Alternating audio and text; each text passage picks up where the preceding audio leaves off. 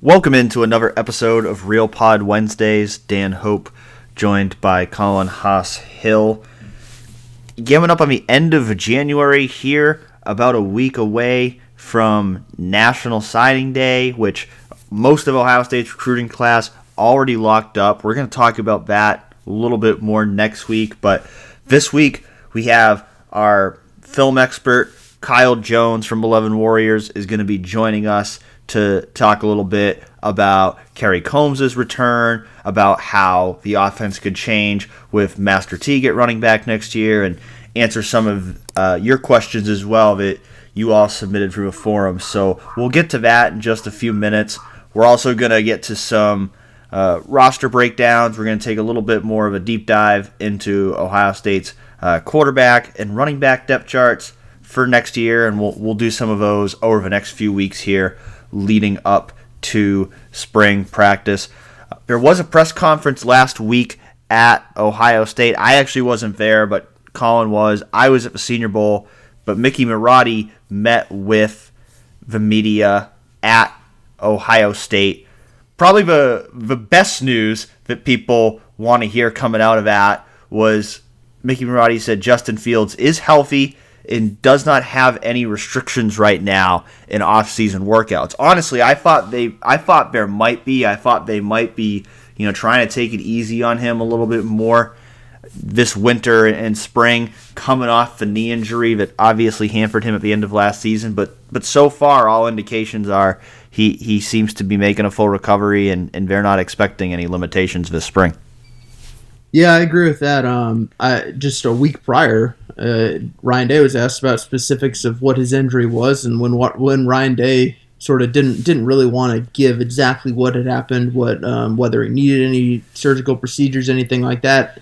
You know, in your mind, you just think, well, I don't know, maybe he did need something, and and maybe that'll keep him out for a little bit. But no, no, he is he is good to go. That matters. Uh, I thought that. Um, like that. It was one of those press conferences where there wasn't really one big breaking thing, but I thought there were just a, a good amount of just little interesting tidbits. Um, a few of them health related. So, like, if we just want to run through those pretty quickly, I, I think some of them are pretty interesting. Uh, Marcus Crowley, he said, Mick Marotti said that he's not sure whether he'll be available for the spring. Um, it was interesting at the end of the year, he had his uh, his knee injury that, that ended his freshman season prematurely, and then we saw him at a basketball game last week wearing a sling on his uh, on his arm.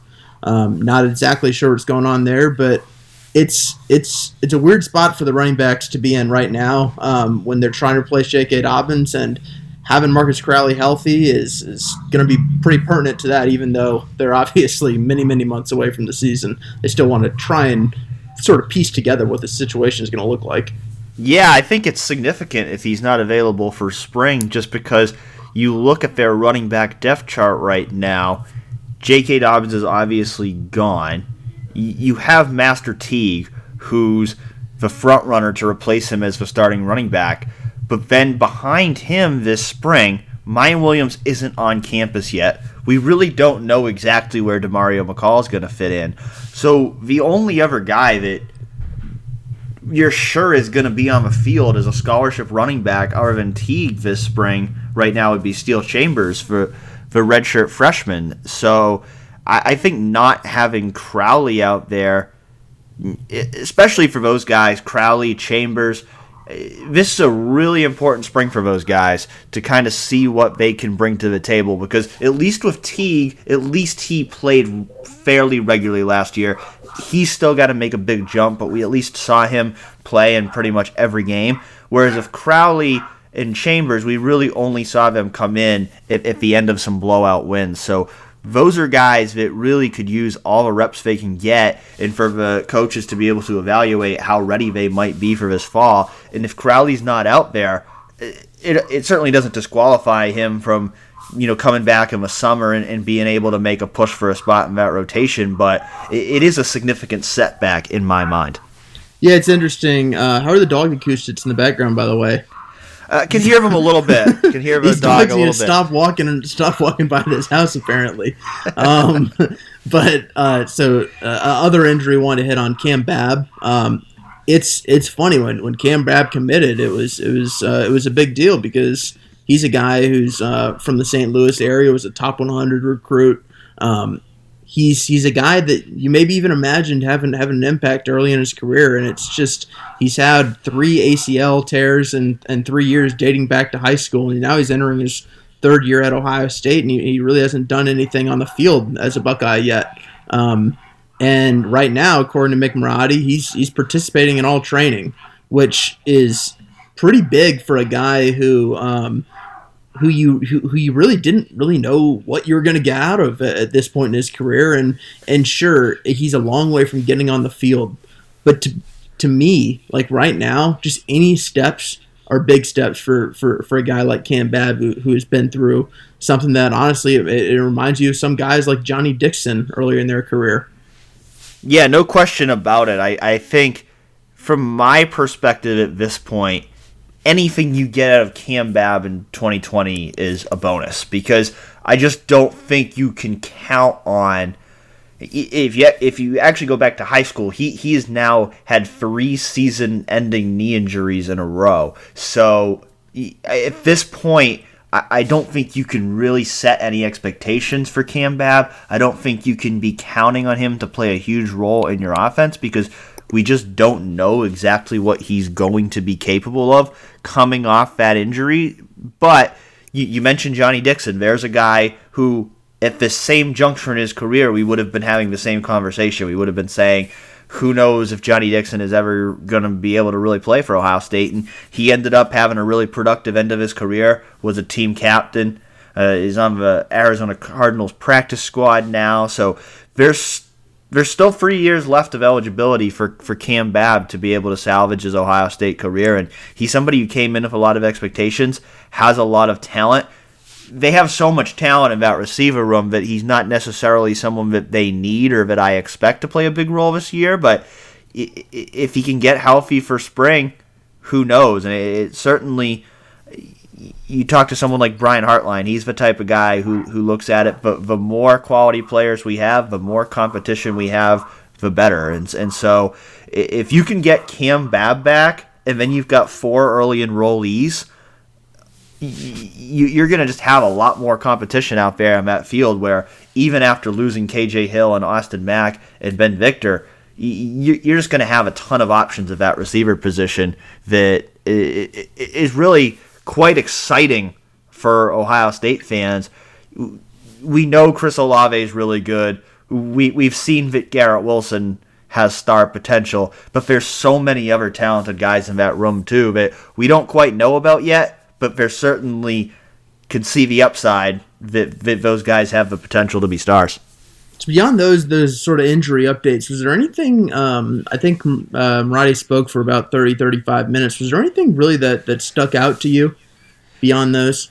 Yeah, it's hard because I wasn't there, so I was kind of only reading just like the transcripts of it.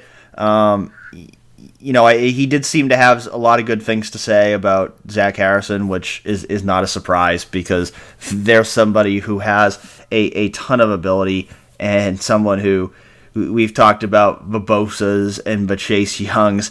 That's the kind of expectations that he's going to be held to now because he was a top 10 overall recruit in his class. So it, eh, those are huge shoes to fill. And, and I'm not personally going to go there and say I think he's going to be the next Chase Young or the next Nick Bosa, but that's what people are going to expect of a guy like that because of how highly recruited he was. So certainly, uh, I think hearing good things about him is is always a good thing to hear. And I, I know he talked a lot about just the the early enrollees, and you know this, of course 14 guys being by far the biggest class of early enrollees Ohio State has ever had. So, you know, he, he talks about how he always kind of has those guys off in a separate group. And I imagine some years that group can feel kind of lonely because some years you only have five or seven mid year enrollees. But this year with 14 guys, it really makes sense because you've really got already more than half of your freshman class there. And, and I'm sure those guys, just through these workouts, I'm sure they're already just building a ton of camaraderie as a group that's going to carry them forward into these next three to five years for those guys.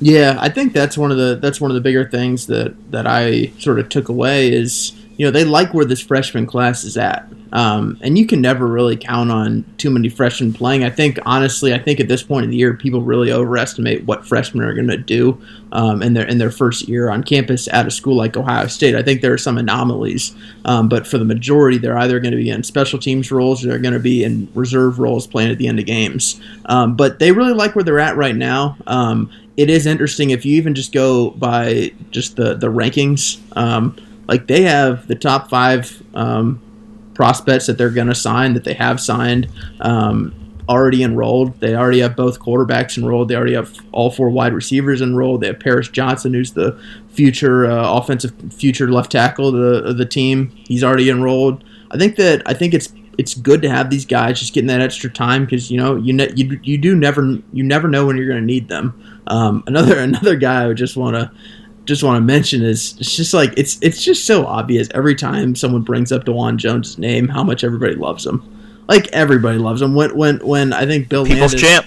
exactly exactly. Uh, what is it? Triple D, Big Thanos, all of them, all the above, all the nicknames. But when when I think Bill Landis, the Athletic, asked uh, asked, um, and I think when, like right when the name came out of his mouth, Marotti just put his head back and just started laughing and just talked about how much like he'll sometimes like he'll try and be hard on Dawand and, and, and you know how strength coaches can be and, and he'll he'll he'll be hard on him and Dawand will just like look at him and smile. And like that is just who he is. Like he's just he's just this big big character. And at the same time like he's also he's also I think pretty pretty impressive to, to what these coaches um, were expecting. Um, I 100% thought he was going to redshirt as a freshman. He didn't, um, and I think his body is in a pretty decent place. I don't know its exact weight right now, but but even Mick Marotti, when he was asked about like what's a goal weight for him, like how much weight does he have to lose to really get on the field, he didn't he didn't specify an exact number, and it's because the what what he said is he doesn't have a ton of body fat on him right now. Like he's just he's just an athlete, which is crazy considering he's above 360 pounds and he's six foot eight. Yeah, it's it, it's it's got to be fun as a strength coach to work with somebody with those kind of physical measurables because even at a school like Ohio State where you're getting the best of the best most elite athletes, you just don't see a lot of guys like Dawand Jones walk through the door. Yeah, no, and it's it's fun because it's fun for him because the three right tackles right now who are going to be competing are for to start are Dawand Jones, who's just this massive physical freak, and then you have Nick Petit Frere, who I, I still remember Branden Bowen said I think he had the I think he had mentioned that he had the quickest feet that he had ever seen uh, from an offensive lineman. And then you have Paris Johnson, who has put up basically NFL measurables, um, NFL combine numbers, and, and all those combine categories as a um, high schooler. And like those are the guys that he's working with. And as a strength coach, like that that's got to feel like heaven.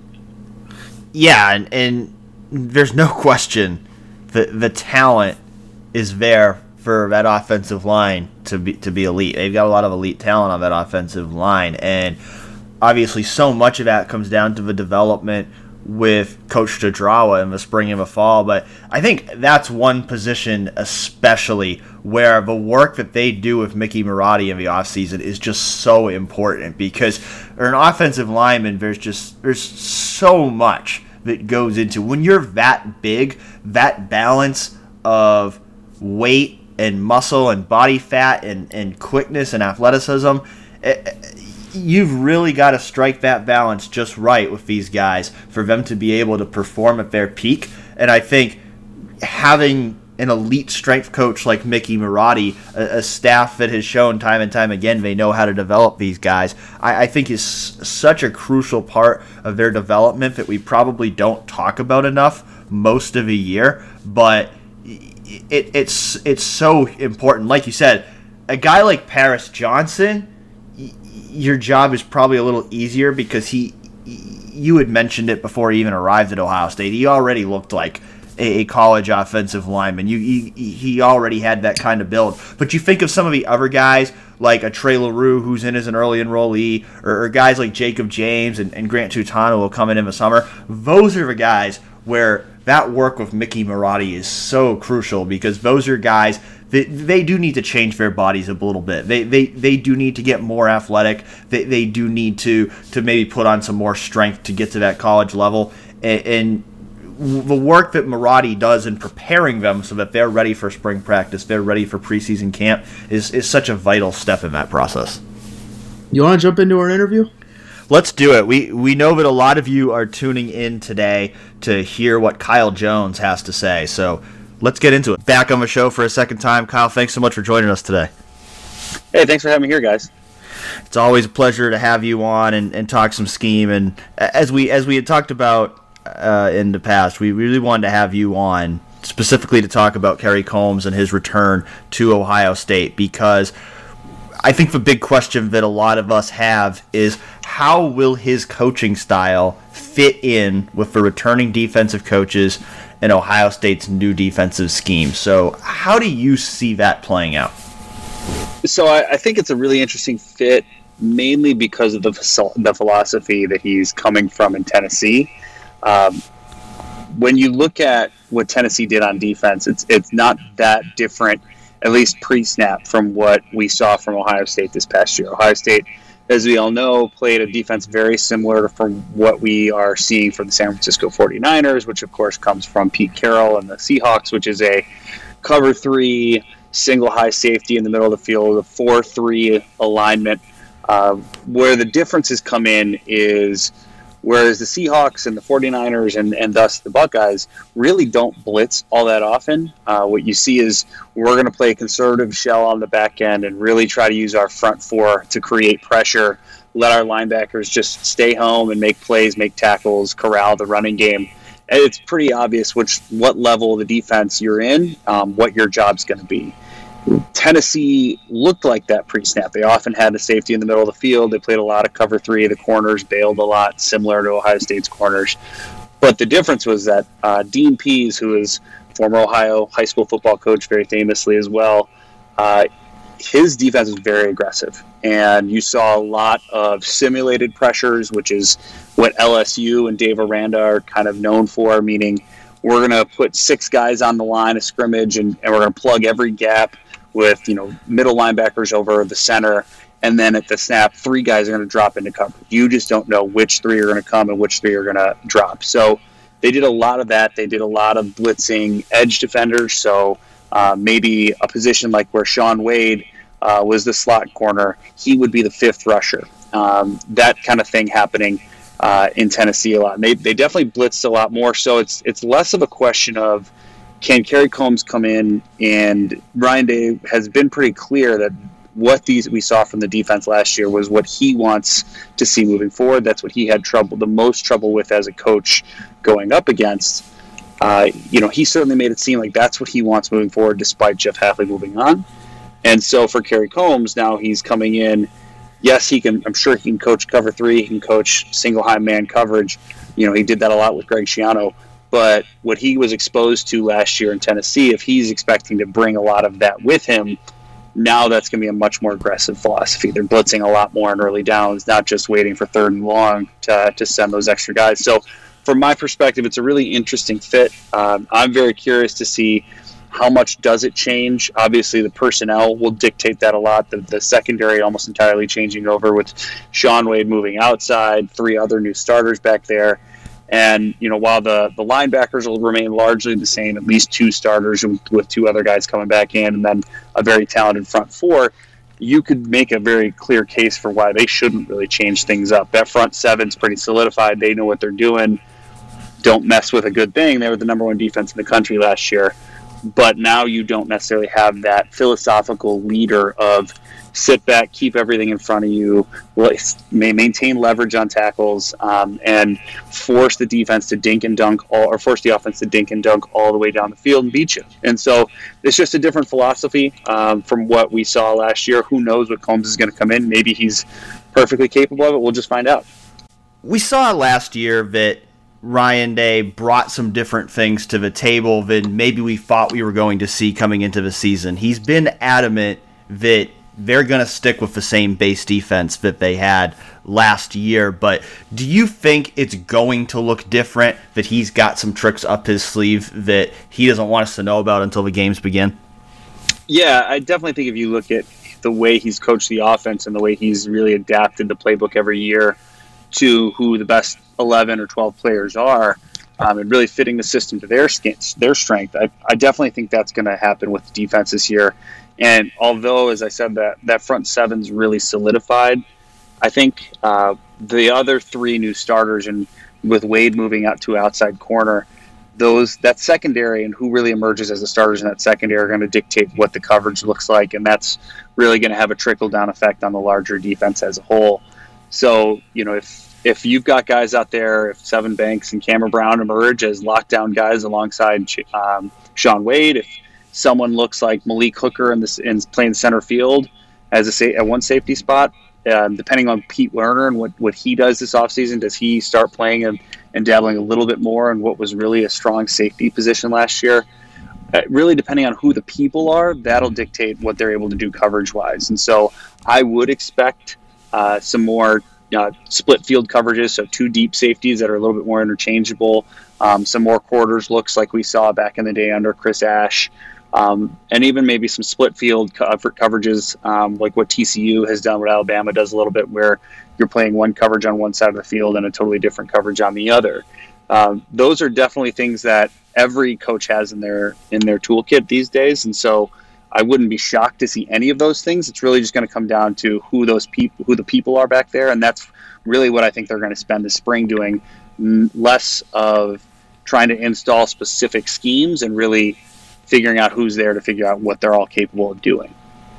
But before I ask a sort of wider lens question, I, I, did want to ask this because when, when I was watching the Fiesta Bowl, this was sort of apparent. It was when when they went to uh, a, a, second safety, they brought in uh, Josh Proctor to, to play, and he played a bigger role than, than really we'd seen him in, in almost every game the entire season. And and I think sort of one thing that stood out that was different between him and Jordan Fuller was there was a couple times where he just missed tackles that I think maybe if Jordan Fuller was in that position, he would make and and and it makes me wonder like if if he's someone who isn't quite as sure of a tackler like can you even get away with playing a single deep safety?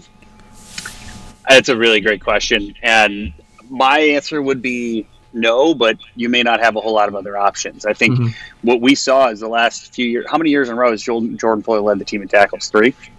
Two at least? Yeah, and at least you, two yeah. He's been up there. Exactly and I, I think you think this is a guy who's lining up 10, 12, 15 yards from the ball sometimes.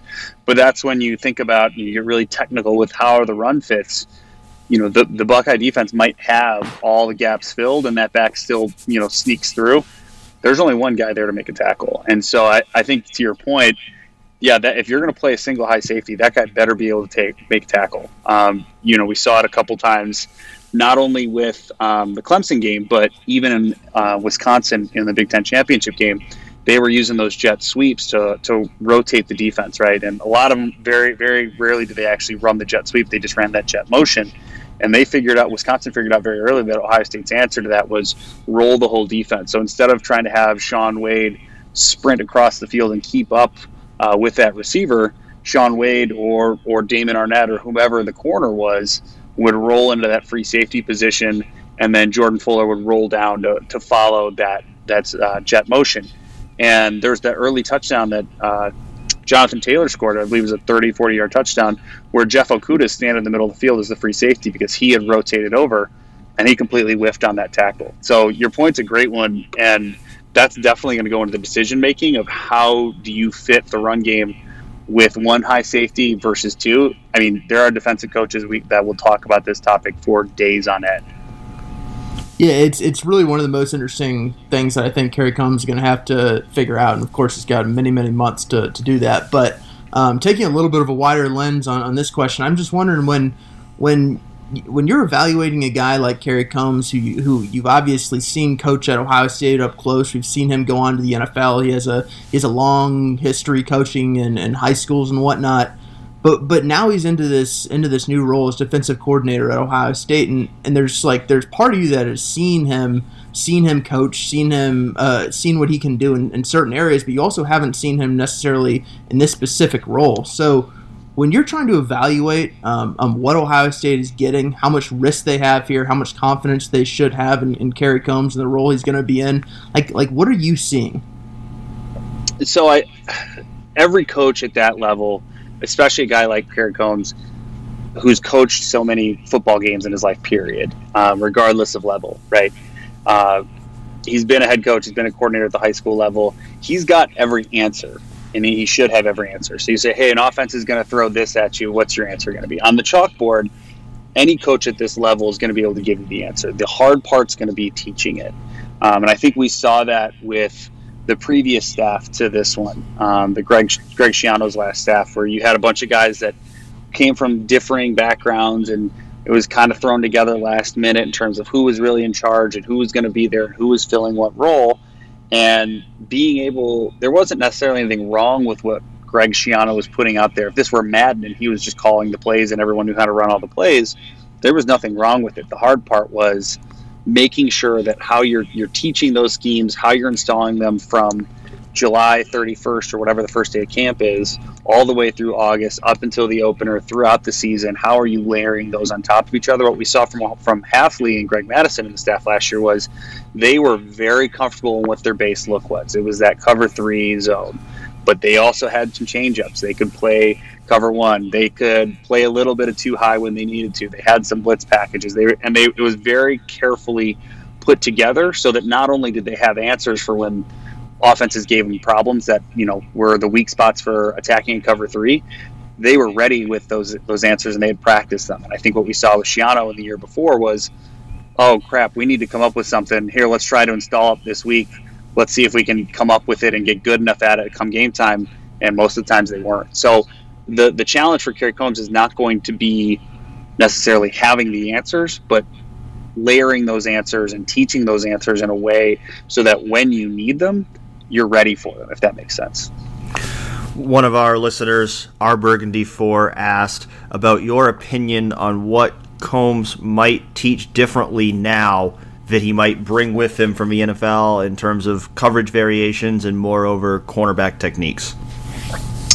So the cornerback techniques are going to be very different. Um, well, not, not going to be. They could be very different, and that's less even from the Titans and more just of his time having been an Ohio State assistant. Um, the way that he was in charge of teaching corners under Chris Ash, where it's pattern match, it was it was press, but it was man match. Um, so it was man coverage, but you know you had different rules, so you traded based off of what the receiver did and things like that.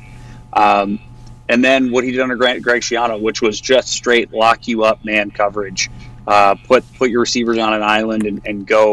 You know how do you teach Denzel Ward, uh, Marshon Lattimore? those guys, how do you teach them to lock somebody down?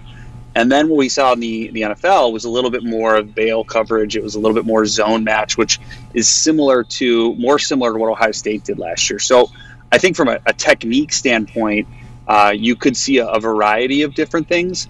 But I think from a what he's going to bring with him, I would be shocked if this team didn't blitz more from their base uh, from their base package than what we saw this past year. You you almost never saw you also never saw them line up with their four three look with their base personnel on the field, and you saw say Tuf Borland and Malik Harrison blitzing at once. You just didn't see it very often. You didn't see a lot of blitzes from the inside linebackers outside of um, nickel package and, and, clear passing down. So I can see that, um, especially if we get into a, a situation where um, perhaps the run D isn't working. Um, you know, the maybe the loss of these senior defensive tackles in Cornell and Hamilton and Landers is really starting to get felt. Maybe some of the young guys, or you got some depth concerns there, um, and they're just not able to plug holes.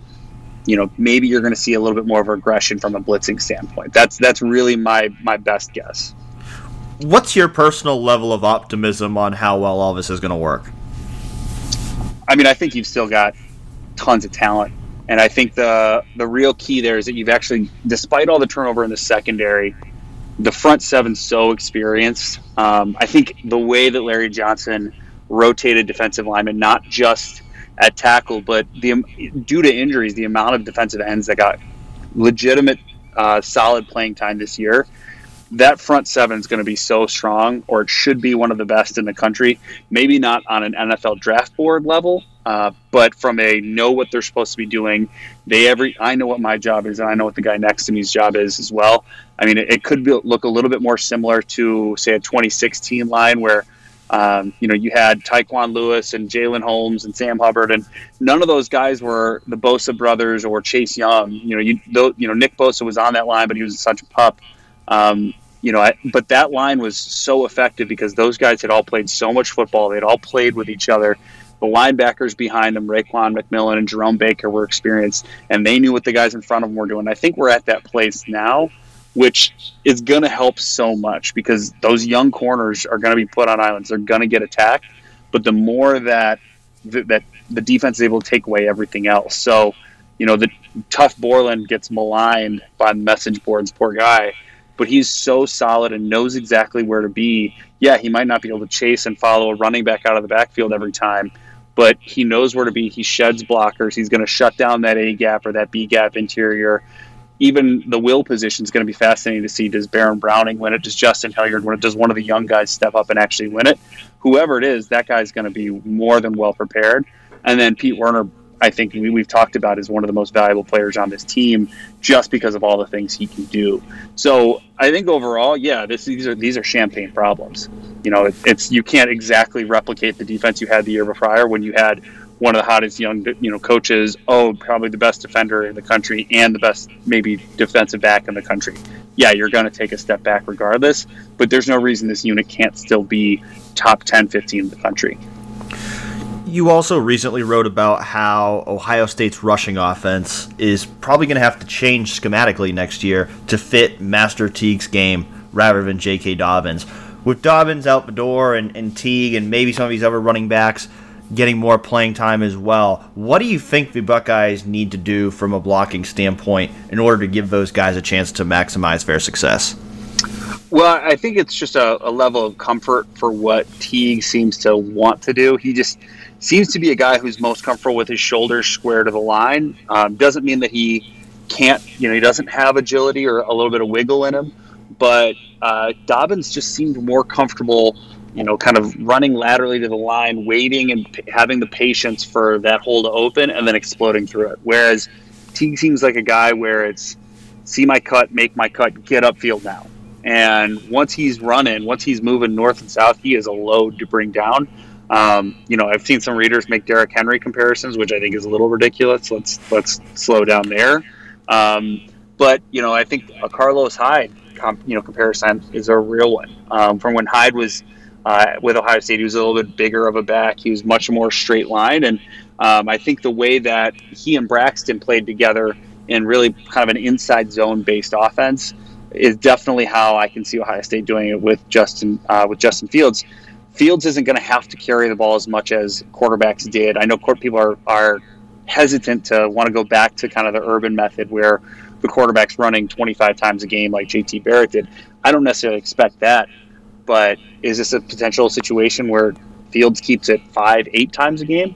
Yeah, I think he should because he's that talented of a runner that you want to use that weapon um, and use that to hold defenses. So I think kind of going back a little bit to a, an inside zone based offense, um, going a little bit more zone read. Obviously, you can include some RPOs, some uh, bubble screens, and think, quick slants, things like that to help uh, take the pressure off Fields running alone. Uh, but that's really what my expectation would be, with assuming that T really maintains his standing as the top back.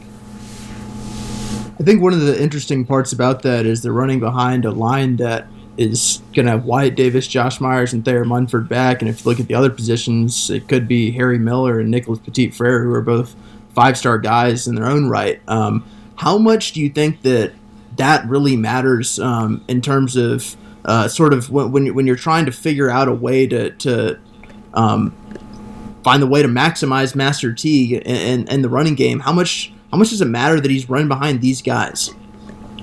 Oh well, I mean that certainly helps. I think you know whoever it is, the the key will be to figure out who that those five are right away. Maybe not right the first day of camp, but figure out who that fifth guy is. We assume it's going to be Nick Petit Frere at right tackle.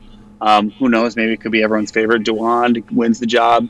Uh, but whoever who, whoever went those five guards are, if I'm if I'm Coach Stud, if I'm Kevin Williams or Wilson, I'm sorry, I want to know who my those other two starters are by the end of the spring ball. And that way, throughout all of fall camp, those five guys are repping every day over and over and over. Because what makes made those guys so good this year, especially Wyatt and Josh Myers and uh, Jonah Jackson, was they had such great chemistry. They knew when to, to feel when the other guy had, had come on for that combo block and they could slip up and, and then take take the inside linebacker. Um, they knew when I could release. They knew when they had help. They knew when um, if they saw a late blitz coming it, with the guy next to him was going to see it or not. And that chemistry is so important to offensive linemen. And that's really what, when you add chemistry to talent and that kind of athleticism that all those guys have, this line could be the best in the country. I don't think that's hyperbole given the talent that we're talking about here. And sure, if you're if you're Master Teague, yeah, those guys are gonna they're gonna plow people over. These are also huge, huge guys that we're talking about here. This is not one of these, you know, athletic, lean offensive lines. These this line's gonna be built to move people and that's exactly what Master Teague is going to want to do. Um, so yeah, it's really just a question less of who is that person from a you know recruiting standpoint, how many stars did he have, but how quickly did that person win the job so that all five of them can work together, and then of course staying healthy is a huge part of it as well. Got one more Master Teague question. It's from a listener. I thought it was a good question because it, it is interesting when you look at the the way the Master season went earlier in the year. You I don't know if you remember it was it was really early, but people were wondering like should he get more? Should he get as many carries as J.K.? Like should they be splitting reps? Um, and the, and what Grand Grand Lake Selena asks is is there is there an explanation of, of what you've seen on film? of the lack of output from Master Teague later in the season? Was it a talent issue, a scheme issue, just a statistical anomaly? What were you seeing there? Well, I think you look at who was on the schedule the first two months versus the last month. Yep. Um, you know, if you get catch where I'm going here, what you saw a lot of times was he was he was getting a lot of reps uh, as the third and fourth series, perhaps. You know, J.K. would be in there for the first two or three, and then he would get the fourth series, um, and and they would do that in the first half, and then he'd come in in the third quarter when the game's already largely out of hand, and yes, the starters are still in, but that's a dejected defense that's probably been run over. They've had Justin Fields already throw for four touchdowns on them. They're not lively. And, you know, like we just talked about, that offensive line is, they're licking their chops now because they know they've got a defense that doesn't want to be there. Wyatt Davis is ready to put somebody, you know, in the fourth row. So is Jonah Jackson. So I think what you saw, some of the holes when you watch the film, like against uh, Miami and Indiana, I mean, all three of us together could have run through those through some of those holes. So I think there's a case of the talent maybe not being there, and then as we got to the last month of the season, not only were the games tighter, but you know Penn State's defense, even when you know the game, you know, it never really got out of hand, but you know in the third quarter when it's still a close game, that defense is ready to fight, and so I, I think what we saw was just a little bit more of um, you know the talent level rising in that and that's that last part of the year and you know master maybe not standing out quite as much and also just not facing tired dejected defenses very often. Another kind of similar question to that was asked by r kyle t 83 he said going back to that clemson game did, did you see them change something defensively at halftime that shut ohio state down in the second half or was a lot of that just related to jk being injured and having to change the play calling accordingly? Um, as Brent Venables does, he not he didn't stay aggressive. He got even more aggressive, if that makes sense. He did the same thing against LSU, where he, I mean, he showed everything in that game. Um, I think Ohio State caught Clemson a few times in the first half. Um, that was a fascinating game from a scheme perspective because you had Ohio State who came into the game and largely said, we you know what we're going to do. We're going to keep doing it and we're going to do it at a high level. Stop us. And they executed so well that if clemson made any mistakes uh, ohio state exposed them. But then what started happening in the second half was okay now that now clemson's seen it before. Now when you keep trying to run wide zone for the 15th time we know what that looks like. Um, now when you try to run that bubble screen we know what that looks like. And they've got athletes too. And and now Brent Venables knows what to expect on first and 10, on second and five, and he's sending blitzes right to those spots. And so I think what we saw was, you know, a really great coaching battle between um, two of maybe the best play callers in Day and Venables, um, just going at it. And, you know, it was probably a little bit of Day got a little bit luckier in the first half, and in the second half, Venables got lucky. He called some blitzes that hit, um, called some uh, you know run blitzes specifically that attacked right where Ohio State was trying to run the ball. A little bit of might, have been some tendency specific, knowing hey they might try to run towards the tight end on this play, or in this situation they like to run to the wide side of the field and. Um, that it wasn't anything specific like oh they moved Isaiah Simmons into this spot so it was just a, a fascinating collection of small things that added up to wait a second, Ohio State hasn't moved the ball very well. What's going on here? Nut in PA asked about looking ahead to next year's offense. Considering the massive skill set Ohio State has at quarterback and receiver and tight end for the upcoming season, will Ohio State's offense be a modified quote unquote air raid offense that will mainly use the run to set up the pass? He, he thinks you could see record passing attempts and numbers next season. What's what's your take on that, Kyle?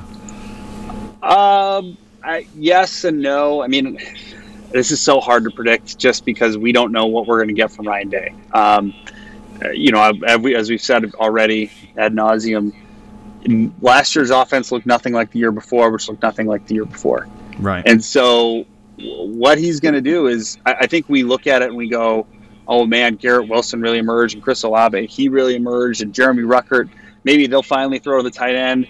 And then obviously you've got the best tight, the you know, maybe if not probably the best quarterback we've ever seen in Columbus. And why not use him to his fullest extent? It wouldn't shock me if the first month of the season fans are going, "What the heck's wrong with the offense?" Because it's just they're just not showing a lot. Um, I think they're going to try to lean on that offensive line. I, I really do think that the offensive line is going to be the strongest point of this entire team next fall um, for the reasons we've discussed. And as a result, they might there might be games where you say Justin Fields threw the ball 18 times, you know, for 200 yards. Chris Olave only touched the ball three times. Garrett Wilson twice, and Master Teague and Steele Chambers each had 25 carries, and they won 45 to nothing you know that that's that's a reality where we might see, and then there. Eh, so I don't really know what to expect. You know, I I hate to not have a better answer than that, but I can see this being a hey, I know you. We want to see an even better version of what we saw with Dwayne Haskins and all those receivers because it's fun and it's exciting. But I also think that they're if they can win cons- relatively conservatively by just beating people up because at the end of the day, this is Ohio State and they're going to be bigger and stronger than everyone they play until they get to the bowl game and even then they might still be bigger and stronger. That's what they're going to do. If if Ryan Day has has confused you so you don't even know what's coming, then he's doing a good job because you know your stuff, Kyle. Uh, we had a couple more questions. Get in Juice asked more of a, a writing question. He wanted to know how many hours do you typically spend preparing your film study articles, and are you more of an offensive or defensive guy? Oh, that's a great question. Um, so I probably spend of actual work. What I'll typically do is spend on the weekends anywhere from like three to five hours, depending on what is happening. So in season, I'll obviously watch the game when it happens. I'll rewatch the game usually on Sunday, and that's when I'll get really meticulous. And um, if especially if I don't know what I'm looking for, um, you know, I'll spend a lot more time kind of breaking down the film and rewatching plays over and over again. Um, then I'll usually make my cut ups, and then the writing is actually the quickest part. The actual writing I do, and this probably says a lot about my writing ability, is that I probably spend about an hour writing itself, and I spend the rest of the time uh, just watching the film. What I'll also do a lot of, especially in the off season, is I'll talk to coaches um, and other people that I that I respect. So, um, you know, I talk to other guys that break down film of other teams um, that I know, whether through Twitter or just you know, I'll email guys because I know they write for other sites um, and try to get their take on certain things. I'll, I'll do a lot of research and reading and watching clinic tapes just to try to understand. Hey, I want to learn more about receiver play, for instance, and I want to understand how do you you know how do you teach receiver play, or how did Richard Sherman and, and the, the Seahawks teach cornerback play, which I spent a lot of time on a couple weeks ago. Uh, so yeah, it's usually about three to five hours watching film, and then two to three hours of uh, you know other stuff, whether it's just communicating and trying to learn and code with coaches. And that's the the fun, the most fun part about this whole thing is just every week I try to learn something new. Sometimes it comes through that I look, I seem like an expert, but a lot of times it's because I I just found out about it and I'm excited to share it with everybody. The final question that Ginn Juice had for you. Is a hot dog a sandwich? Technically, yes. Um, it, it is technically a sandwich. It is between two pieces of bread. Um, that is, I would define it as a sandwich. Also, the best hot dogs are in Chicago, where I live, and this is not up for debate. There you have it, folks. A hot a hot dog is a sandwich. Kyle Kyle Jones decrees it here on Real Pod Wednesdays. I love I'm our sure man this will end the debate. Juice. I was just gonna say I love our man Ginn and Juice. He's on the cutting edge of comedy there. Hey, he, He's he's one of he's one of our favorites. I Oh, I love believe I believe he is asked a question or every single episode of Real Pod Wednesdays. So uh, keep You the know? streak going. Get in juice. We love you. For sure, for sure. Kyle, thank you so much for joining the show once again. I know our readers, uh, listeners, I should say, really appreciate the insight, and we'll have you back on again later in the off season. Oh, my pleasure, guys. Thanks for having me on. This is fun. Thanks again to Kyle for joining us on today's episode of Real Pod Wednesdays.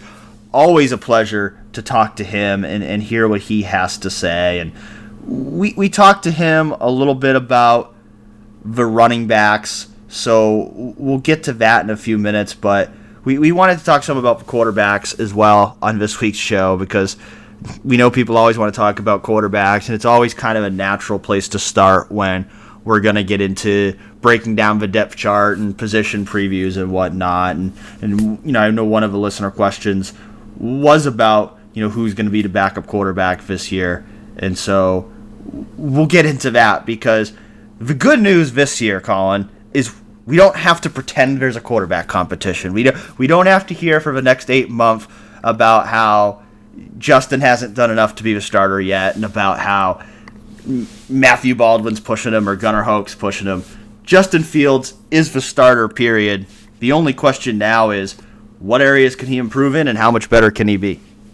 Yeah, this is um, this is a this is a fun position for Ryan Day to be in. Like we were talking about earlier with with Mick Marotti and, and the offensive tackles. Like this is a good place for for Ryan Day, and, it, and it's challenging almost because you know you have a guy like like Justin Fields who really just like he doesn't come around that often. Like you you have an arm like he does, you have legs like he does. He's built like a running back in his lower body it's sort of it, it, it, he, you you get a chance to mold somebody who you who I, I get it CJ Stroud Jack Miller they're I, I think that both of them are going to have really good careers but Justin Fields just seems like on another level. Um, and and him going into year two at Ohio State I think you get a you get a good chance to reflect on where he was you get a chance to figure out what what you do from here. Um, and I think a lot from the outside world is going to be like when people talk about Justin Fields, and this is why he's going to be a Heisman Trophy frontrunner, is like, all right, how much better can he be? Like, where can he get better? And I think it's a reasonable question.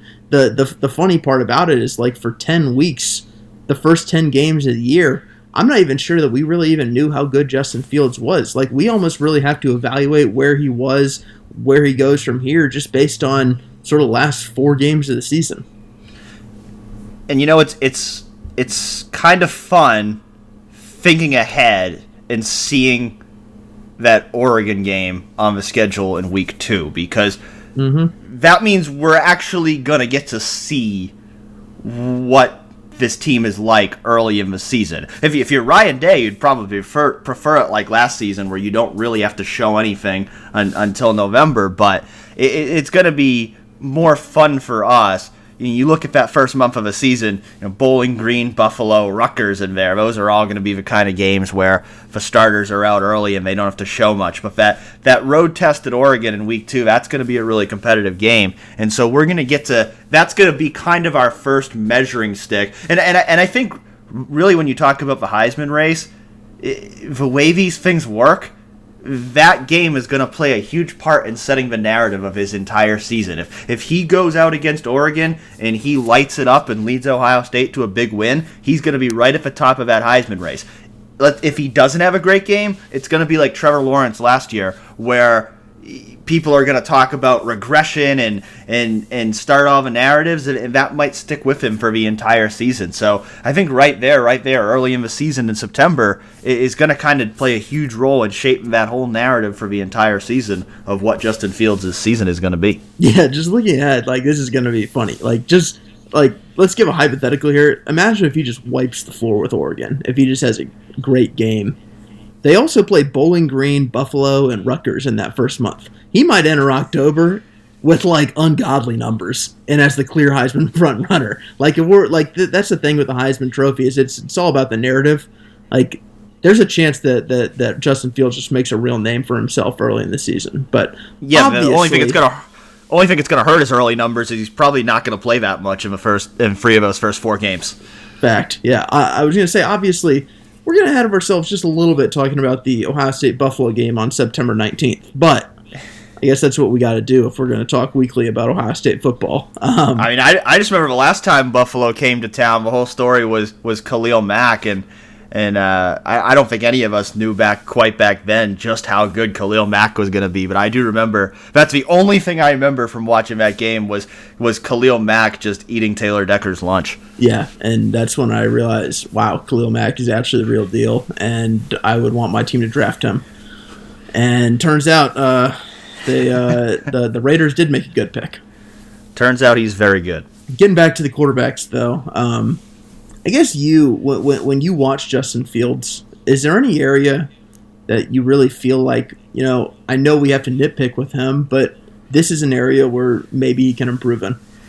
Yeah, it really is nitpicking. I mean, I think the one that stands out is we did see him take a fair amount of sacks this past season. So I think that's something not not just because sacks hurt you on the field, but also because you want to limit the amount of big hits that he's taking. So I would think that's going to be a point of emphasis this offseason in terms of trying to figure out strategies to for him to get sacked less you're, you're not going to take him out of harm's way completely because part of his game is is extending plays and running the ball. That's part of who he is. If if you were to restrict him and, and, and tell him to throw the ball away as soon as somebody's coming near him, he wouldn't be the same player. So there's only so much you can do. But I do think that if you're Ryan Day, if you're his offensive coaching staff, it's part of your responsibility to, to come up with strategies to so that he's not taking quite as many sacks that that he can still extend plays and make plays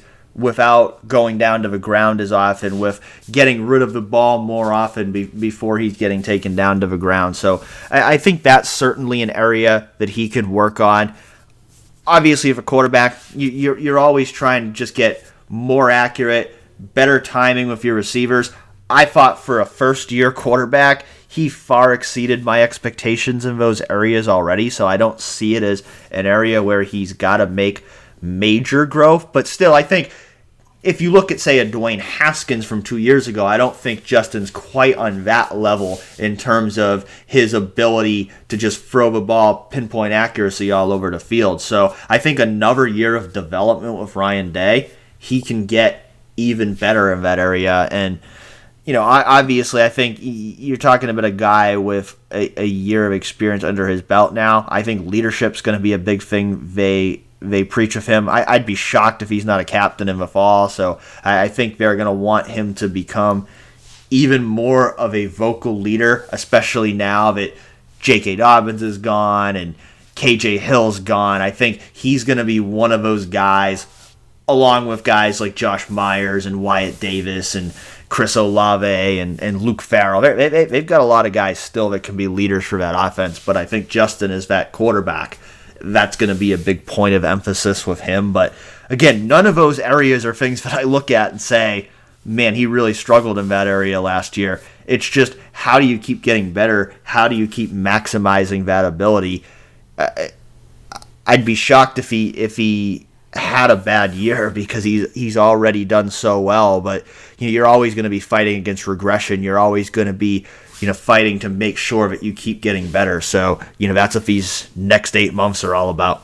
Yeah, and it's also going to be about to me just like expanding what what he can do and what he can do well because it seemed like early in the year like there were just there were certain routes, certain route combinations, certain uh, sort of schemes on offense that that he sort of thrived in. And they I thought Ryan Day just did a really good job of working within what the what he wants the offense to be and simultaneously working within what Justin Fields feels uh, good about doing.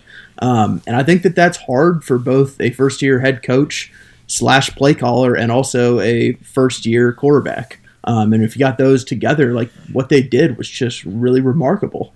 Um, and it tells you both the talent of, of Ryan Day and, and Justin Fields. Um, so I think a lot of it is just expanding what what he can do. I know a lot of people talked about the crossing routes and why didn't they, they run that. I think part of it was just because maybe Justin was better at other parts of the uh, other parts of the game than that, and like that's an area where Dwayne Haskins thrived in, and Dwayne Haskins never got a second year. What could he have been in his second year as a starter? We're gonna find that out with Justin Fields. Like like even even something as simple as the the crossing route that, that we saw so often with with Dwayne Haskins at quarterback is something maybe Justin can develop um, as in his second year.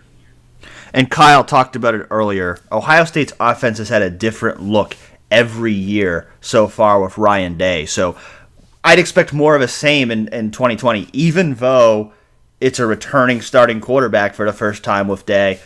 I don't think he's going to want this year's offense to be a carbon copy of last year. I don't think it can be because they don't have J.K. Dobbins anymore. They don't have K.J. Hill anymore. So I think they're going to have to make some tweaks, and I, and I think we will. Again, against Bowling Green, are we going to see any different wrinkles? Probably not. Against Oregon, will we? I, I would think so.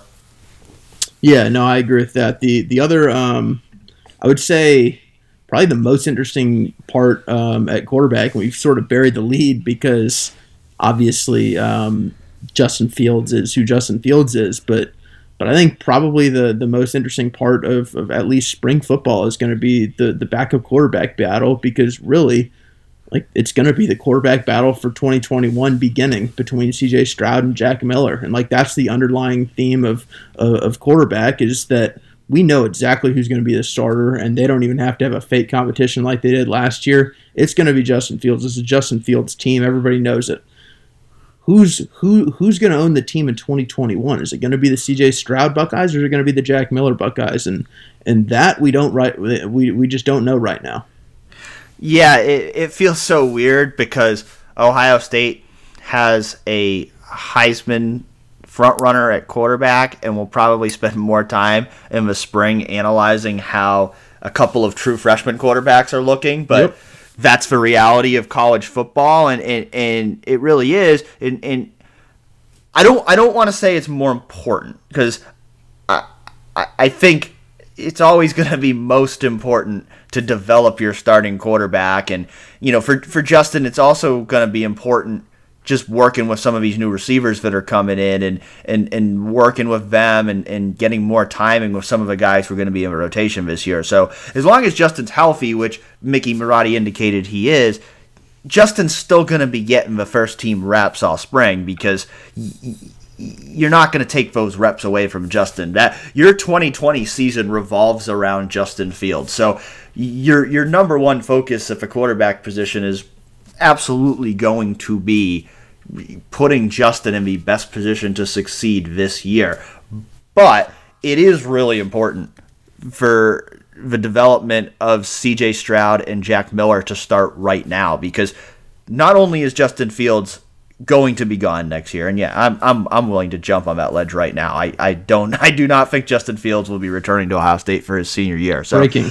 we can assume Justin Fields is going to be gone. We know Gunnar Hoke is going to be gone. So that means most likely the starting quarterback next year is going to be either CJ Stroud or Jack Miller. So having both of them on campus this spring as mid-year enrollees is a huge advantage for both of them. It's a huge advantage for Ohio State, and and they need to take advantage of this time. They need to take advantage of this entire year to develop those guys as much as possible. Because obviously, if all goes ideally, neither of them is taking a meaningful snap this year. But you would like to get them both in games. You would like to get them both snaps this year because most likely one of them is going to be your starting quarterback next year. And you need him to be ready too because while I would imagine on the first day of spring, Gunnar Hoke is going to be the number two quarterback. If something were to happen to Justin Fields, and, and there were a lot of close calls last year, so it's something we have to talk about whether we like it or not. If something happens to Justin Fields, that's where the question now becomes okay, are you going to go with Gunnar Hoke, the guy who's a fifth year senior who's been on campus for a year, or does CJ Stroud and Jack Miller just offer so much more in terms of their physical ability that one of them would be your guy to take over if something happens to Justin Fields? So it's important both for September to have those guys ready to play because you might need one of them. And it's important to get that ball rolling for 2021 because a year from now, we're going to be talking about CJ Stroud and Jack Miller competing for a starting job. Yeah, there will be the interesting dance of, of how they approach this publicly, how they approach this privately, how Corey Dennis approaches it, how much involvement on a day to day basis Ryan Day has this year when he's both preparing Justin Fields, but also like both paying attention to Jack Miller and CJ Stroud and, and coaching them and, and coaching the quarterback competition, which is what it's going to be, even if they don't call it that necessarily until next spring. Is like this is this is all a competition because like even if you think back to um, the the Dwayne Haskins Joe Burrow competition, uh, Dwayne Haskins largely won that because of what he did against Michigan the year before, um, back when back in uh, 2017. Um, like that's why that's why this matters right now. Every day matters for them. It's it'll be an interesting um, to see how they handle it, and I expect that they're going to basically publicly keep them even. I would be really surprised if, honestly, any time before the end of next spring, like spring 2021, if we hear anything about um, CJ, uh, uh, uh, anything publicly, I should say, about CJ Stroud being ahead or Jack Miller being ahead in that competition, just because like you also have to sort of massage the egos there. You have to you have to make sure that no one leaves earlier than expected, and you, and you want to be able to to pick the best one of them to so that you have the best starter possible in 2021. Yeah, it would be a big deviation for Ryan Day if he suddenly came out and said yeah, CJ Stroud's going to be our backup quarterback this year. He even this year it was on the on the on the depth chart. It was it was Gunnar Hoak ended the year ahead of uh, Chris Chugunov, even though they both had oars um, on their names. It was it was Gunnar Hoak or Chris Chugunov, but it had become pretty clear early in the year that Chris Chugunov was the backup. But but they never really went out of their way to say that publicly. Yeah, I mean we could already tell you how the press conferences are going to go. We're going to go out there the first day of spring practice, and somebody's going to take the number two reps, and then we're going to ask him about it, and he's going to say we're rolling guys, they're all getting equal reps, and then we'll probably go to the next open practice, and most likely the guy who is number two is going to be number two again, and then we'll ask him about it again, and he'll most likely say they're they're rolling them and they're all getting equal reps again because that's what he's done before. So it'll be interesting to see if they try to cloud it up a little more, whether they they they really do try to give you know C.J. Stroud and Jack Miller as equal reps as possible, and and I would think they should. I would think, especially this spring, I would think you'd want to give those two as many, basically as equal reps as possible, just to evaluate them and to develop them, because you need to see what you have of both of them, and you and you need to get both of them ready. You both both of those guys need to be ready to play next year. So it, it's it's really important just to take every opportunity you can to develop those guys, and and I think that will be you know I think that will be the focus. I don't I don't think you're going to go into day one of spring ball and say, okay, who's better, CJ Stroud or Jack Miller? You're going to be thinking about, okay, how do we get both of these guys better so that they're ready to play when we need them? But again, the, the big question that we have, that everybody has, is I don't even, I, I think there's two different questions. The one question is who's going to be the backup quarterback on the depth chart? You know, my guess would be that Gunnar Hoak would start in that role as, as the number as the number two guy, at least till you get to the season, because otherwise Gunnar might decide he's leaving if he if he's the third or fourth string guy on the depth chart. So I would think you're probably going to start with Gunnar being the number two two guy. Whether that's the way you should approach it or not is another debate. But I, I think the real question is if something happens to Justin Fields who would be that guy that you're calling on to step in because I, I, I don't really think that should be Gunnar Hoak if CJ Stroud or Jack Miller shows that they're ready to play this year because I think those guys are more talented and I think y- you do want to prepare those guys for the future. Mm-hmm. Um, before we move on to, to running back, because I know that we're going to do one of these breakdowns for, for all position groups before the spring, I just want to ask I'm going to ask this after every single um, position group that we talk about, but who is the one guy more than more than anybody else who you're most interested to watch during these spring practices that who knows we might get 15 minutes we might see a full practice we don't know that right now but but whatever time that we get in there which quarterback are you most interested to see that's going to be CJ Stroud for me. Just the, the, way that he's risen in the rankings over the past year to where, I mean, he was a guy whose name I hadn't even heard of a year ago. And, and now uh, on Tuesday, 20, 24 7 Sports named him as a five star. Uh, I believe he's number 41 in the composite rankings now for the class of 2020. So this is a guy who really made a rapid rise to becoming one of the top quarterbacks in his recruiting class. And I, I think either one of those guys could be the starting quarterback in 2021. But if I'm guessing right now, I would guess CJ Stroud.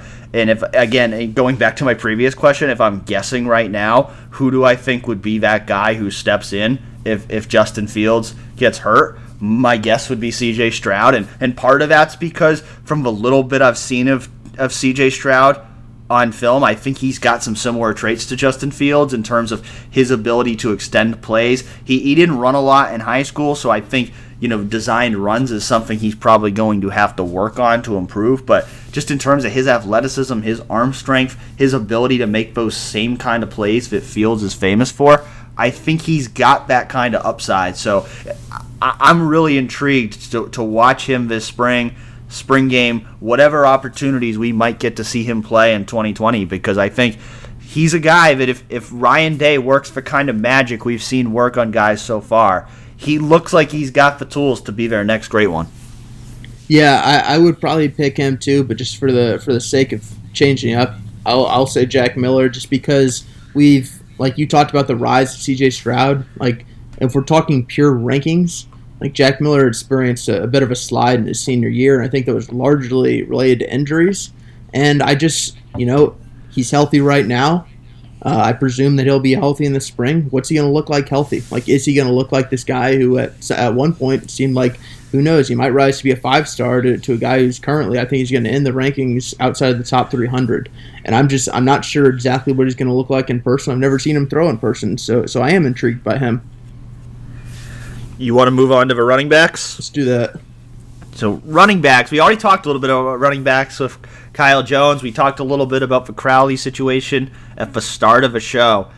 This is one of the biggest question marks on the entire team, no doubt. It's it's definitely the biggest question mark on offense going into this spring, and it, it, it's it's one of those things we're going to be talking about a lot for the next eight months, if if if we're being honest. But losing a guy as good as J.K. Dobbins, as, as dominant as J.K. Dobbins was last year,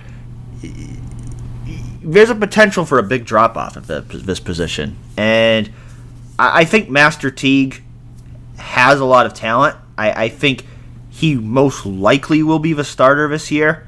I you know I know Mickey Marotti talked about it last week about physically Master Teague's about as good as it gets. You, you look at his size his speed, that combination that he had. You know, Kyle compared him to, to Carlos Hyde earlier in terms of a running style, but he's faster than Carlos Hyde. He, I, I agree with that comparison in terms of a running style, but but he's got an extra gear that I don't think Carlos Hyde had. So I, I, I think I think Master Teague has a ton of upside, but I think becoming that complete running back is the whole question now. How, you know, not just in terms of running. You know, we haven't really seen a lot of wiggle from him. Like we've talked about, he's kind of a battering ram, bowling ball kind of runner that that kind of just has one way of running.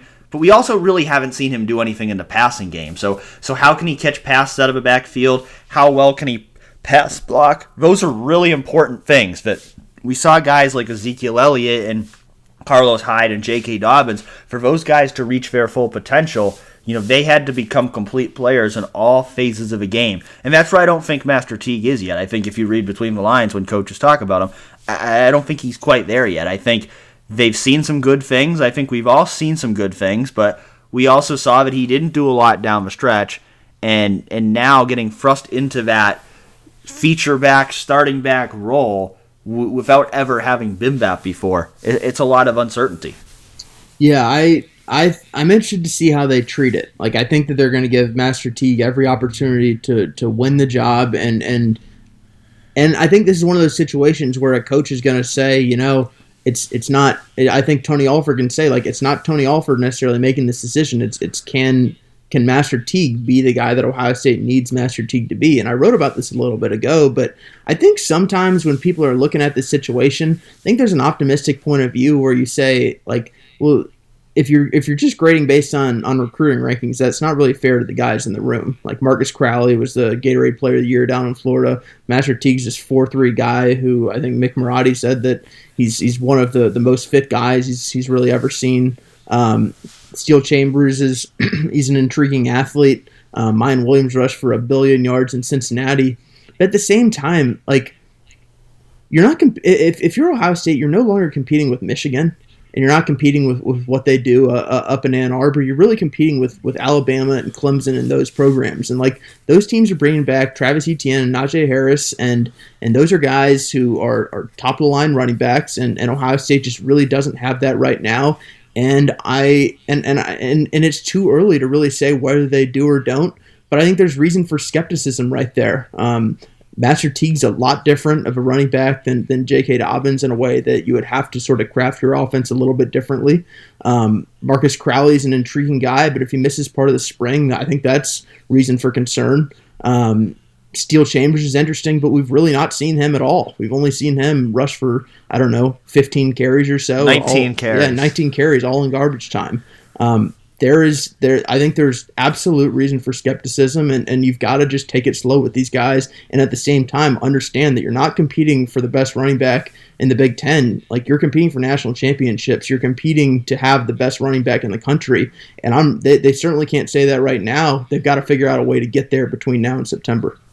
Yeah, I mean the reality is all these guys are unproven. At least in terms of a role we think Master T is going to play, he's unproven in that role, and the rest of the guys really haven't played at all. I mean, in, in terms of experience, the only upperclassman who may be in the running back room is Demario McCall, and at this point, I think we're both at the point where it's just so hard to know what he's going to be and if he's going to be anything in this offense because he's been hyped up basically the last three years, and in the last two years specifically, they've moved him back and forth constantly between running back and, and H back. And, you know, I, I, think part of that was just trying to find a way to get him on the field. But I, I, I think the adverse effect of that is when you're moving a guy around constantly and you're not committing to one position, it stunts his development a little bit. Where, you know, maybe he's becoming a more well rounded player in terms of being able to do different things, but he's not really establishing himself at any one position. So, uh, it's going to be interesting to see what they do with him. My my guess would be that he will be back at running back at least for the spring because uh, talking about it, if Crowley's not there, there's the chance that they would only have two scholarship running backs this spring in Teague and Steele Chambers with Miyan Williams not arriving till summer. So I think they might have to have Demario McCall at running back this spring, but and and, and personally I think that's probably the best move because we talked about it we briefly before with, with, with Cam Babb and all the talent they've got at receiver. Even, even with losing KJ Hill, I, don't necessarily know that Demario McCall is the right guy to replace him at that spot, and I think they've got enough weapons there in that re- receiving group, but I don't I don't think they're going to need Demario McCall there. So I, I think running back's probably the best spot for him. I, I think he is a guy that – he, he he's got some abilities that are different than the rest of the running backs. Where especially in a third down back kind of role, passing down back kind of role, I thought we might see that last year. We we really didn't see it much. Maybe now though that J.K. Dobbins is gone and it is going to be more of a rotation, maybe they find that role for him. But it's hard to really count on a whole lot at this point, considering he's going into his fifth year senior season, and we just haven't seen it yet.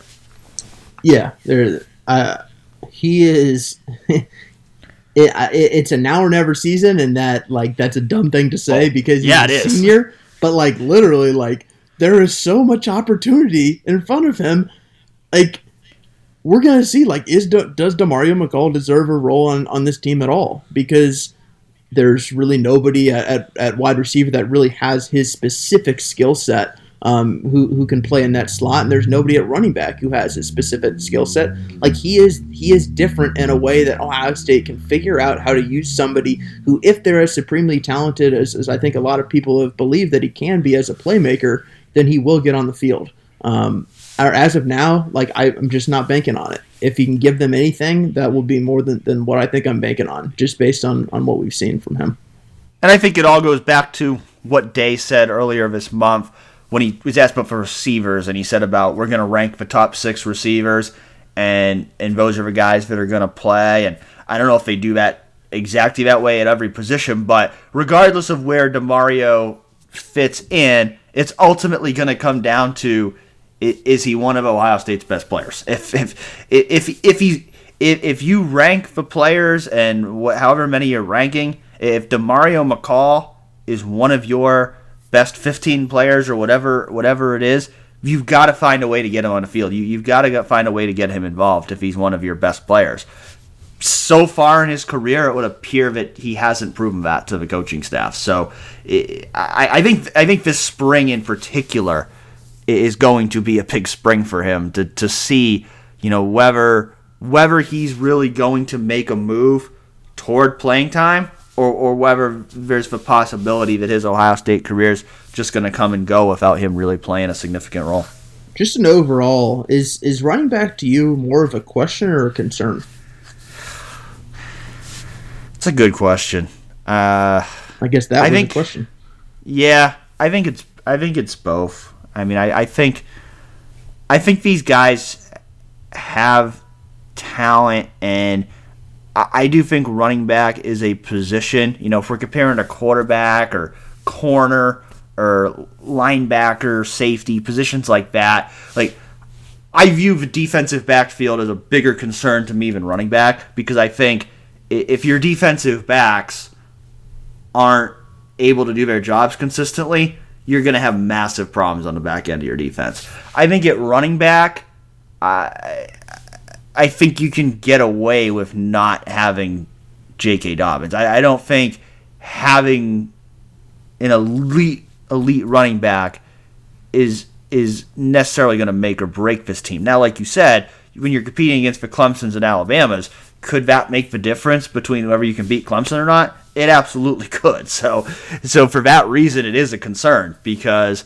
you're trying to be the best team in the country, and for for me to predict right now that Ohio State's going to have one of the best you know running back rosters in the country, I, I would not go there because I just don't I, I just don't know, and it, it's going to take one of these guys really breaking out and outperforming their recruiting ranking. And again, I, it's not all about the recruiting ranks. I, I do think these guys have talent, but I don't. I, I, I don't know if there's a superstar in the group. I, I don't. I don't think there's a J.K. Dobbins in the group. It, it would be crazy to say that right now.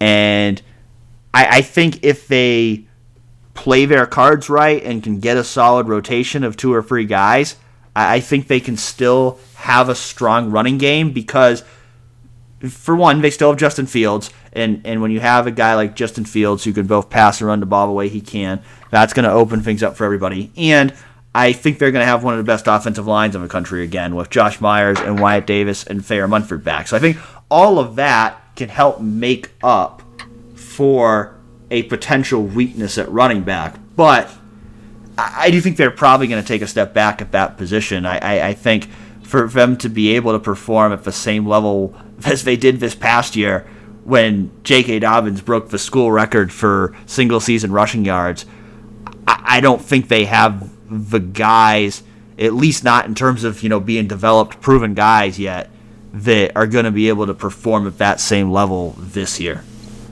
Yeah, I think you're a little bit more optimistic than, than I am, but I think you also make some strong points about the, especially about the the offensive line, um, and and not necessarily being in a position that you have to have a J.K. Dobbins to win a championship. That said, like when I'm just looking at the personnel, like I'm looking at Master Teague as a guy who's who's a big he's a, he's a big difference of, of what we've seen from J.K. Dobbins, and he also struggled a little bit down at the end of the year. I think there are worthy questions there. Marcus Crowley's interesting, but he's also hurt. Steele Chambers we just haven't seen much of. Miyan Williams I'm just not expecting a ton of because he's a he's a he's a lower ranked freshman who's coming in in in the summer, and maybe that's unfair to him, but that's sort of just how I view it right now. Um, so I, I, I'm definitely more on the concern. If I were to just rank them, I mean, personally, I might I might have it as the biggest concern um, on on the team as we sit here in, in late January. Uh, but but I also understand what, what you're saying about the defensive backs. I think that that's that's definitely a good argument there. Who do you think's going to play at running back this year? What do you think the rotation's going to look like? And this this one is just so freaking hard. It's like really I think hard. I think this is harder than than any position group on the team just because like we haven't seen any of these guys in a rotation before. Like at least last year, like we knew there was going to be the J.K. Dobbins team. The year before, we knew it was going to be J.K. and and Mike Weber going uh, uh, uh, with with each other and in the in the backfield. And, and this year, I'm not 100 percent sure. If you made me choose, like I I, I just think that they're Master's just the safer option right now. And I know that you'd have to change certain things on, on the offense, but I would pick Master to have the most carries, Marcus to, to get in um, a good amount, and um, and Steele to, to sort of be the third back and in a lesser role. Yeah, I think that's where I lean right now. Obviously, Crowley's health has something to do with that. Is I think if he misses the entire spring with you know whatever his injury situation is, I think that opens the door for Steele to potentially move up into that number two spot. Again, we've we've seen both of them play so little of it for me to say whether I think Marcus Crowley or Steele Chambers is a better running back. It's a total shot in the dark because I, I, I just don't know. I mean, you just haven't just haven't seen him play enough to to really make that argument either way with any confidence. But You have to I. I- I- you, have to essentially base that on the fact that Marcus Crowley was higher on the depth chart last year and didn't redshirt, which means that Tony Alford probably liked him more. And but you also got to factor in that Crowley was there for the spring, which Yep. Chambers was not. So that that helped. And and, and I, I I I do think it's interesting. I, I don't necessarily disagree. I, I I liked what we saw from Crowley last year, and my guess would be if they're both healthy, I would slightly lean toward Crowley being ahead of Chambers on the depth chart.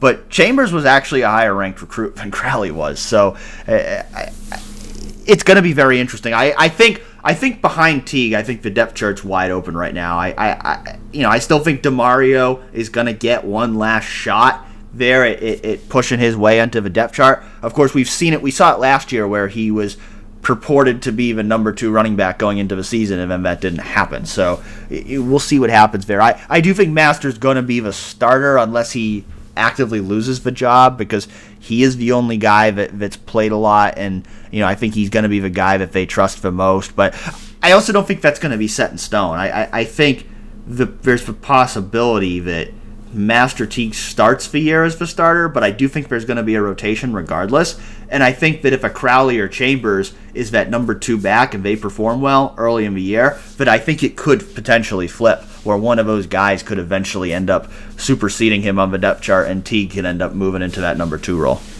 So when when we go to spring, we watch our 12 minutes of stretching and three minutes of practice.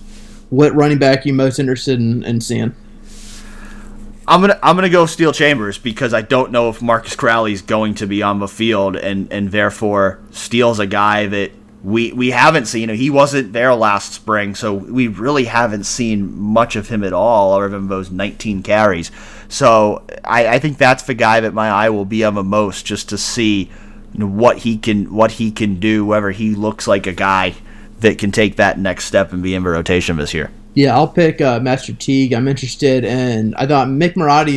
It was a little interesting how, how public he made it that, that he didn't think that uh, Master was necessarily the leader that he needs to be. I'm interested to see if if we see him trying to step up into that role a little bit more. Um, I'm also interested to see that you know we saw him run with a certain style, but um, I know that it's going to be spring football. It's not exactly going to be uh, going against uh, Wisconsin's defense. But when when he's running, do, do you see a little bit more agility? Do you see him doing um, some some things that remind you a little bit of J.K. Dobbins, whereas I think last year I think we saw a lot of things that reminded you nothing of J.K. Dobbins, or is or is he sort of who he is, and it's going to be Ohio State trying to figure out how to use Master rather than Master um, becoming a little bit more more uh, agile and, and, and able to to sort of cut quicker.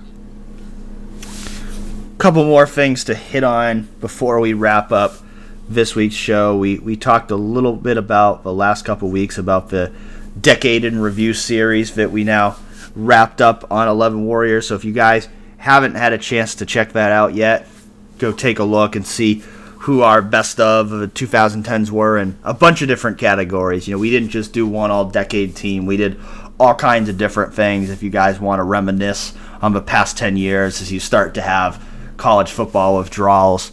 Lots of stuff there. I, I wrapped it up on Sunday with a look at the best athletes of the 2010s, which was hard. I'm not gonna lie. It was it was harder than I thought it would be going in because I was actually going to just rank 10, and I ended up ranking 20. And even with 20, it was still hard because I had to leave off guys like J.K. Dobbins, who just broke the school record for rushing yards in a single season, and I couldn't find a spot for him on the top 20. And I, I, I tried to incorporate as many different sports as I could. Still put five football players on there. Ezekiel Elliott at 10, Dwayne Haskins at 14, JT Barrett at 15, Joey Bosa 17, Braxton Miller at 19. I'm sure there were some people who were wondering why is this athlete I've never heard of ahead of all these football players who were superstars at Ohio State, but wanted to, you know, reflect some of the athletes who have really done great things in other sports. And when you when you look, I mean, I was learning as I was writing it because some of these athletes I didn't know about what they had done, but as I was researching different sports and going, wow, you know, this person won three individual national championships. Uh, you know, Nicolas Szerszen from the men's volleyball team was a three-time national player of the year. You know, Kelsey Mitchell from women's basketball was a four-time All-American. Jonta Lavender was a four-time Big Ten Player of the Year. Uh, Francesca Di Lorenzo had probably the two best seasons in Ohio State women's tennis history. So it, it's fun to kind of look back and, and see some of the different things. I, I went with Kyle Snyder as the number one athlete of the 2010s, Logan Stieber at number two. A healthy room for debate there because Logan Stieber had four NCAA titles.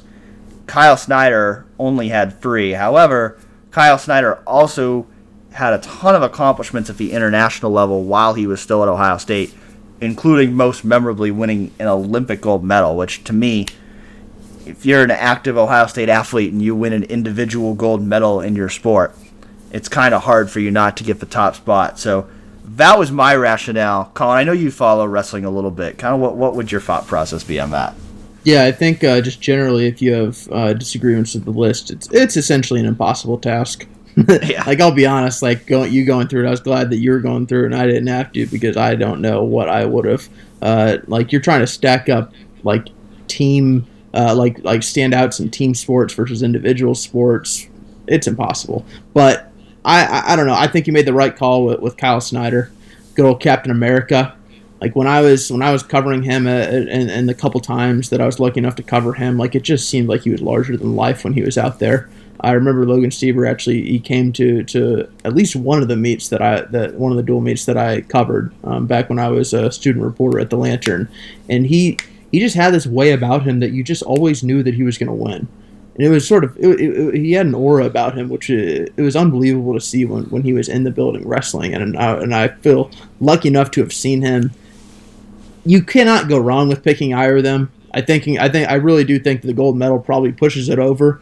Uh, but no, you you couldn't possibly go wrong with either of those two. Those two are just all time greats at Ohio State beyond just this decade.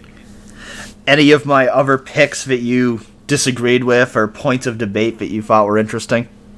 No, I think I think that uh, once again, I think it's basically impossible. So no, I couldn't tell you that uh, you're crazy for anything as much as I'm I'm sure you wish that that I that I would. No, I, I had other people do that for me. So yeah, that's there a, that's a the reality is there's a lot of really really good Ohio State athletes that were left off that list who probably have a uh, reasonable gripe for not being on there. But when you're trying to pick just 20 out of every Ohio State athlete in the past 10 years, like Colin said, it's a nearly impossible job. So if we're going to talk about the, the best best athletes, then might as well talk about this uh, Ohio State basketball team, which is on a real heater right now. Ouch. Ouch. Well, you know, I guess I got to make that joke with when they have uh, won two of their last eight, with those two wins being Nebraska and most recently Northwestern. Which you know, if you had asked me a month and a half ago if they would be 13 and 7 and 3 and 6 in the Big Ten, I would have told you you're a crazy person. I just never saw this one coming. Um, and maybe that's on me. I knew that they'd regress um, in certain areas, specifically shooting. I didn't know that they'd regress so far past the mean that it would uh, sort of redefine what I thought the mean was.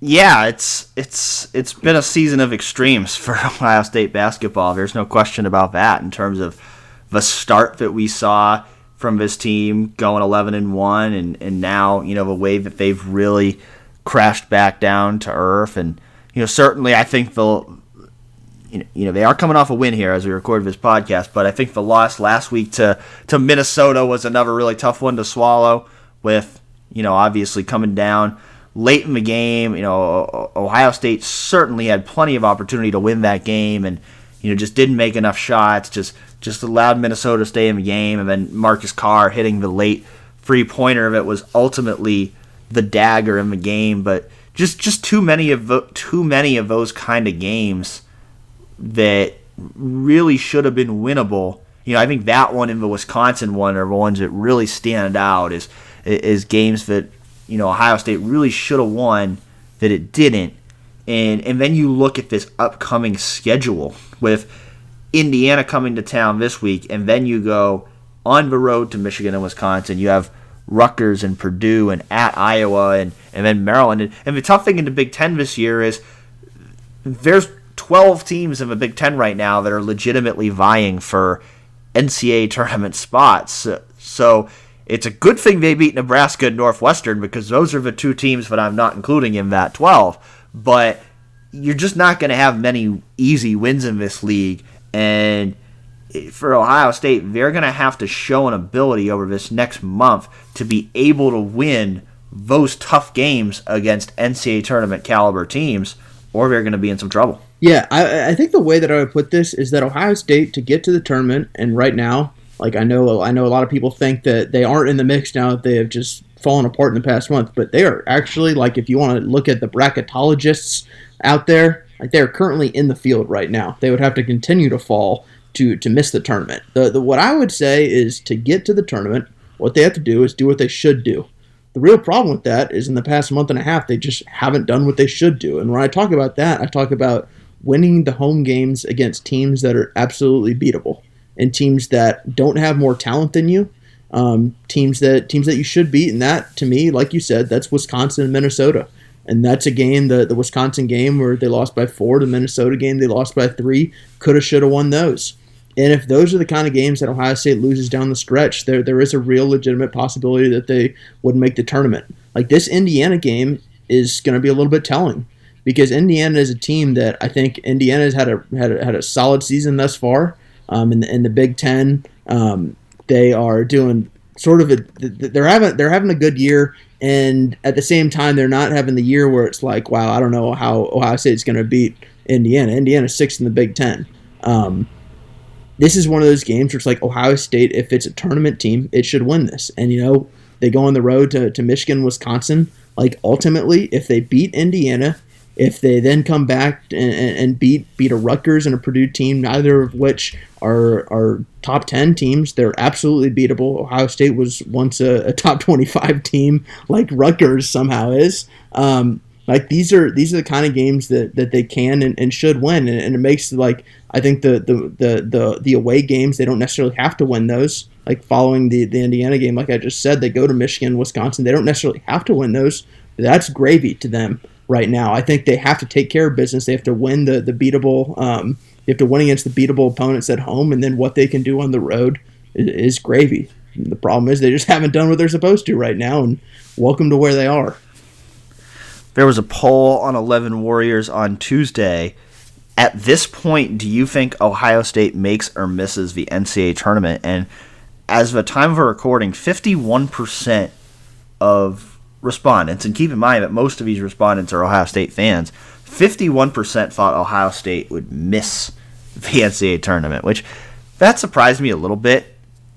I still think some of this bubble talk, they're going to miss the NCAA tournament talk, is overreacting because if you look at the, the bracketologists and the metrics and all that, they still don't show that Ohio State's on the bubble. Ohio State's still got some room above that. Now, like you said, if they don't win those beatable games over the next months, could they fall down to the bubble? Ab- absolutely. They they're not going to have a lot of easy games left on the schedule, so they, they have to win some of these games in order to solidify themselves in the NCAA tournament. But you know, I I, I still think if you if you're setting odds on it, I still think the odds are a lot better than 50-50 here. Yep, no doubt about it. They have 11 regular season games remaining in the Big Ten tournament, and if you think about what about last year, you don't have to go that far back to think about a team in this literally exact spot where right. they're entering February with a 13 and 7 record, having lost six of their last eight games. That is literally what happened last year, exactly to a T. Exactly. And what they did at the end of the year, they won. They went five and six in the last 11 games, won one game in the Big Ten tournament,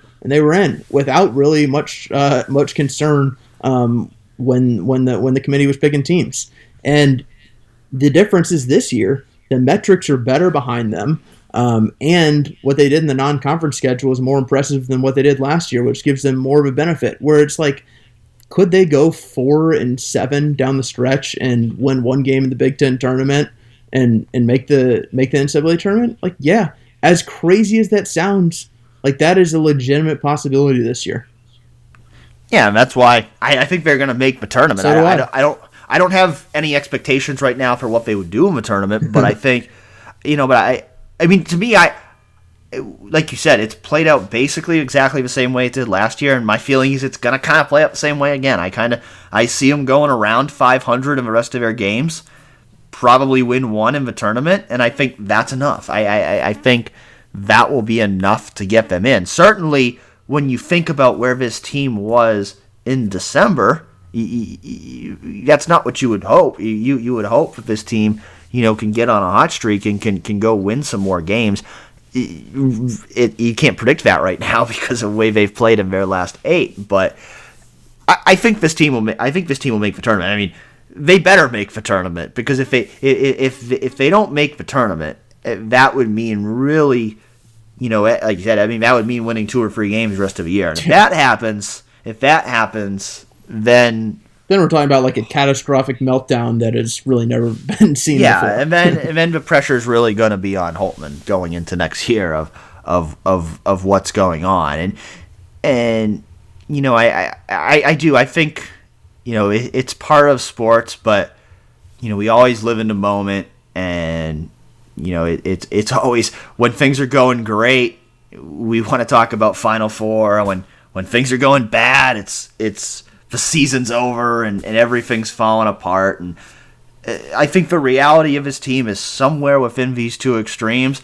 The, the weird thing is that we've seen this script play out two years in a row now. So as we talked about last week, I think the big thing, you know, going forward for for Chris Holtmann is going to be, you know, this this can't happen again next year. You've got to you've got to figure out a way that you know your your team can play at a more consistent level instead of falling into this chasm in the middle of the season. But I think they'll bounce back. Like you said, I think this next game on Saturday is a, a, another very important game for them. I think Indiana at home, that's the type of game that it's not going to be an easy win, but it's the type of game you need to win if you're going to lock up your place in the tournament. No doubt about it. Um, you want to talk quickly about what we're doing next week? Yeah, so I think next week's show, it next week is National Signing Day, so we're gonna take next week. We're probably gonna record it before National Signing Day, if we're being honest. But the reason for that is because the 2020 recruiting class is locked up as of this afternoon, Tuesday afternoon. We're recording. Cameron Martinez announced that he will sign with Ohio State, so there's really going to be no drama next week for National Signing Day. But uh, unless something changes with Martinez here in the next seven days, which seems very unlikely, he's going to be the 25th man in Ohio State's recruiting class of 2020. They're they're not pursuing anyone else at this point for a scholarship in this class. So the Buckeyes class is pretty much done, and, and that's what we're going to talk about next week. Uh, you are going to you know really deep dive into the 2020 recruiting class. You know, talking about all the guys that are coming in and, and what they could bring to Ohio State. So, you know, we'll try to hit on everybody at least for, you know, a minute or two. But if you guys have any specific questions about the incoming Buckeyes, you know, let us know over the next week and and we will answer them.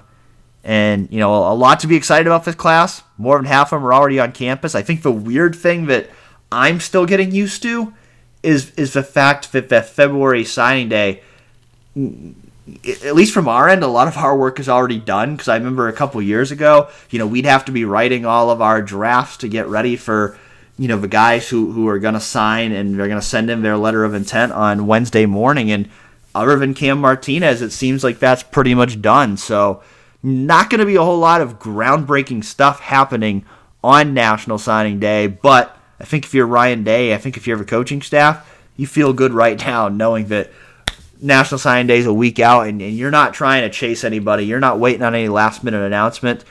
You're using this next week before uh, the dead period starts up again to focus all your energy on 2021.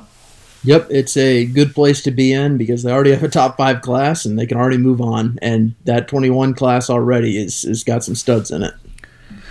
Well, we're running out of time today, so we'll save that for next week. We'll uh, we'll talk a lot about recruiting next week and about the next wave of Buckeyes coming in. So hopefully, if you're an Ohio State football fan, if you, you want to hear more about the new 25 Buckeyes who will be joining the team this year, hopefully you'll tune in next week. So thanks again for listening in, and we'll talk to you again.